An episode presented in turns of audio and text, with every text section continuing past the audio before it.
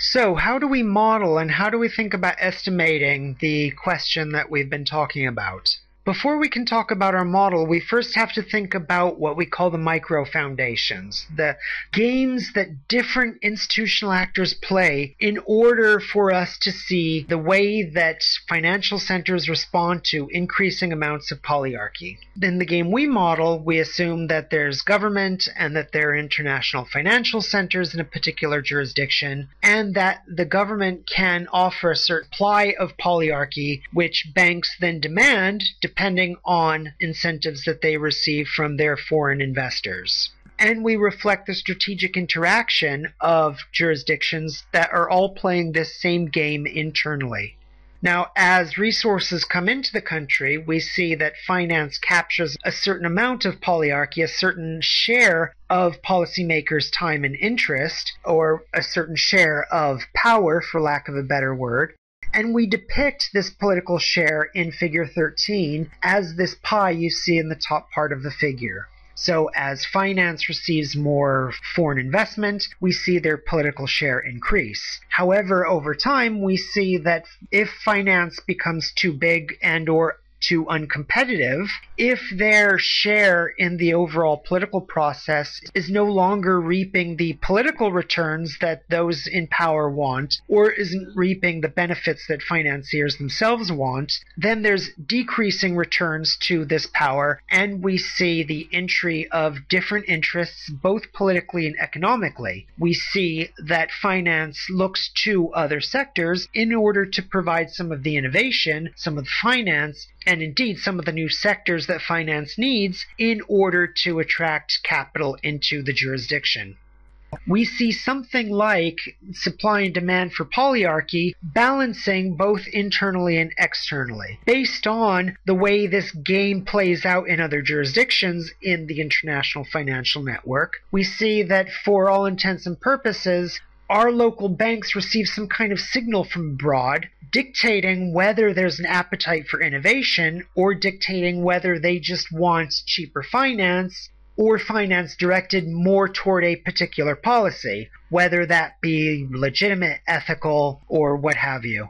The government's own demand function then balances the political gains from more polyarchy versus the political gains from letting financiers have more capital and power. Figure 14 shows the result of the way these games play out across these jurisdictions as basically the supply and demand for polyarchy. The figure specifically shows the amount of financial assets as the dependent variable and the extent of polyarchy as the independent variable. Namely, the extent of polyarchy is the thing that our political system is choosing in order to maximize the amount of financial assets that our own banks are able to attract so that we can earn profits on those assets and tax revenue. We summarized our argument by looking at two effects basically, an innovation effect and a focus effect. The innovation effect shows increasing amounts of financial assets as polyarchy in the jurisdiction rises because of the new ideas that new interest groups bring and the payoffs that we have to give to these groups that have been waiting patiently for their turn at the pulpit. The focus effect, on the other hand, shows a negative relationship between financial assets and polyarchy, reflecting this theme in the literature and in the empirics we see, namely that increases in polyarchy in the short term seem to correspond with decreases in the amount of financial assets that banks are able to attract. The overall relationship between these two factors depends on the balance, or the average, if you will, of these two factors and we show one of these averages in our figure, which many viewers will recognize as a Bezier curve, or as a simple weighted average of these two effects. And so, what we would expect over time is that as polyarchy increases, so do financial assets up to a point, whereas in after that point, increases in polyarchy only dissuade international investors from investing in that jurisdiction. Similarly, we can illustrate the dynamics of our game theory model as shown in figure 17 through these five plates. If the base case reflects international financial centers just doing their own thing, then we see in plate 2 that as one jurisdiction becomes more focused, it increases assets as shown by increasing links. Other jurisdictions then subsequently increase their own focus, namely decrease the amount of polyarchy in their political institutions in order to attract more of these links and thus more finance. After a while, in this race to the bottom, we see that jurisdictions have to increase their polyarchy in order to bring this innovation and new ideas. In our model, we show the benefits of this polyarchy as a simple shifting of these edges or links in the international matrix of financial centers. Thinking about these changes in the line diagram we just showed, we see that as a jurisdiction becomes more focused, it provides incentives to other jurisdictions to also increase their own focus in order to stay competitive we reflect this as a leftward shift of the focus effect in figure A6 with a decrease in polyarchy and a decrease in our financial assets as we're simply responding to that other jurisdiction. We don't show it here, but in the paper we show that over time we'll see innovation effects similarly shifting to the left reflecting an increase in polyarchy even though financial assets continue to slide over time, as a stock of innovations brings online increases in foreign investment, we see this whole process reverse with polyarchy increasing and financial assets increasing. And eventually, in this circle, in this dance, we see that polyarchy and financial assets reach some kind of dynamic equilibrium, keeping in mind that jurisdictions are always acting and reacting vis a vis each other.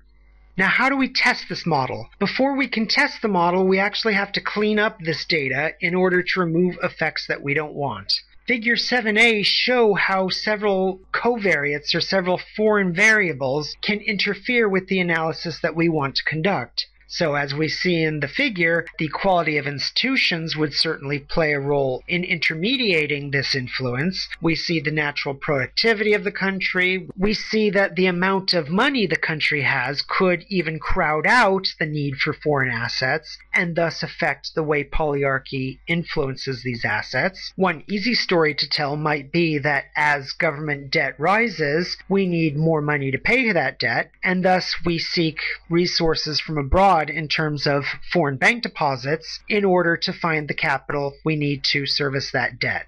The performance of a local stock market could also impact on this relationship, namely that if a local stock market's doing very well, foreigners will want to put their money into that jurisdiction's financial institutions, no matter the extent of polyarchy in that jurisdiction's political institutions. Thus, there's a wide range of factors that could influence or intermediate this relationship, and in our study, we actually categorize them into five different groups of variables. How do we concretely adjust the value of cross border bank assets and thus the value of finance going across a border? Figure 26 shows how we've adjusted this network of cross border bank liabilities across countries by focusing on the lead investor as well as the way that investment drops off as we rank jurisdictions. So, for example, looking at these data, we see that for Australia in 2005, the lead partner jurisdiction, the US, put roughly $35,000 in cross border bank liabilities into Australia.